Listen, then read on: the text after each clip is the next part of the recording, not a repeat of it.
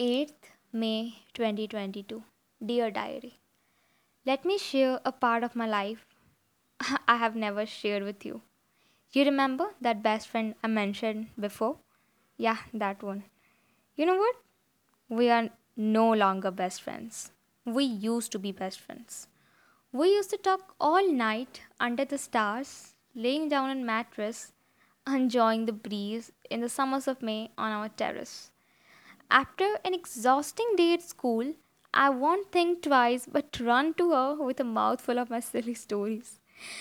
She got them sometime, sometimes not, but would not, and sigh for my satisfaction.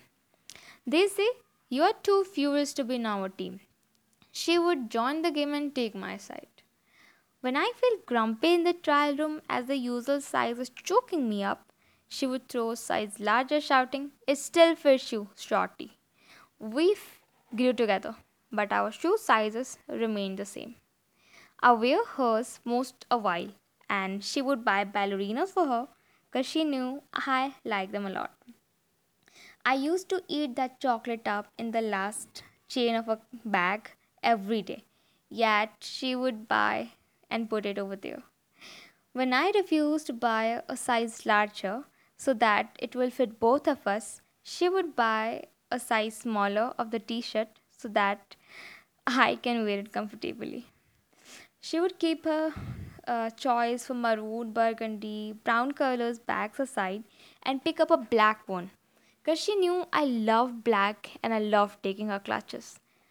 She leans towards movies of different themes but used to sit with me to watch those boring documentaries. She would write speeches for me to learn and speak. My stage phobia grew with time. When I would get edgy from the silence, you would hear her clapping and cheering for me. And there were just a lot of circumstances which made me make my way during the coldest time of my childhood. You know what? A friend is your needs, a field which you sow heartfully with love and reap. A friend is someone who fuels you up and talks about burning ego and sometimes calories. A friend where you can seek peace yet enter with gossip. A friend who knows the ebb of my tides and the disasters of my flood. There's our care and love that seeks a gut, but the disclosure of its mystery is something you just can't explain. A net cast forth. When she is silent, I could just read her like an open book, but I guess I have lost that ability as I'm losing my touch with her day by day. She seems evergreen. It's me for whom time flies really fast. Where do you spare a while when you are just stuffed with work and going through life's golden yet ruthless part of teenage life? I hope this would have happened me at 31, not 13 where she just seems like a woman who stops you from doing whatever you want, warns you at each second, makes you feel like you are a kid when you are in a dilemma that you are just grown up. I just hate her. I barely make conversations with her because I know I'll just mess it up and we will just end up being mad at each other. We both cry.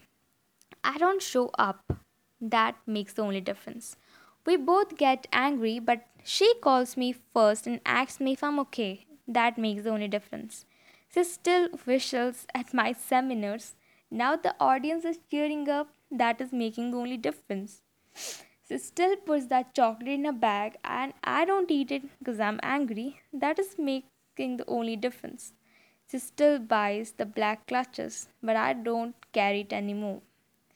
She never left behind the habit of buying ballerinas for me, but I'm not into them anymore, and that is making the only difference.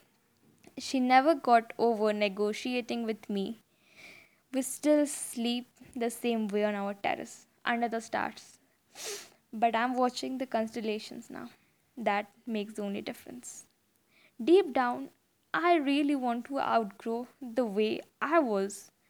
Dash, so I still want to hear the silly stories in place of the long theories I say when I get back home. You know what? she still buys dresses a size smaller so that I can wear it.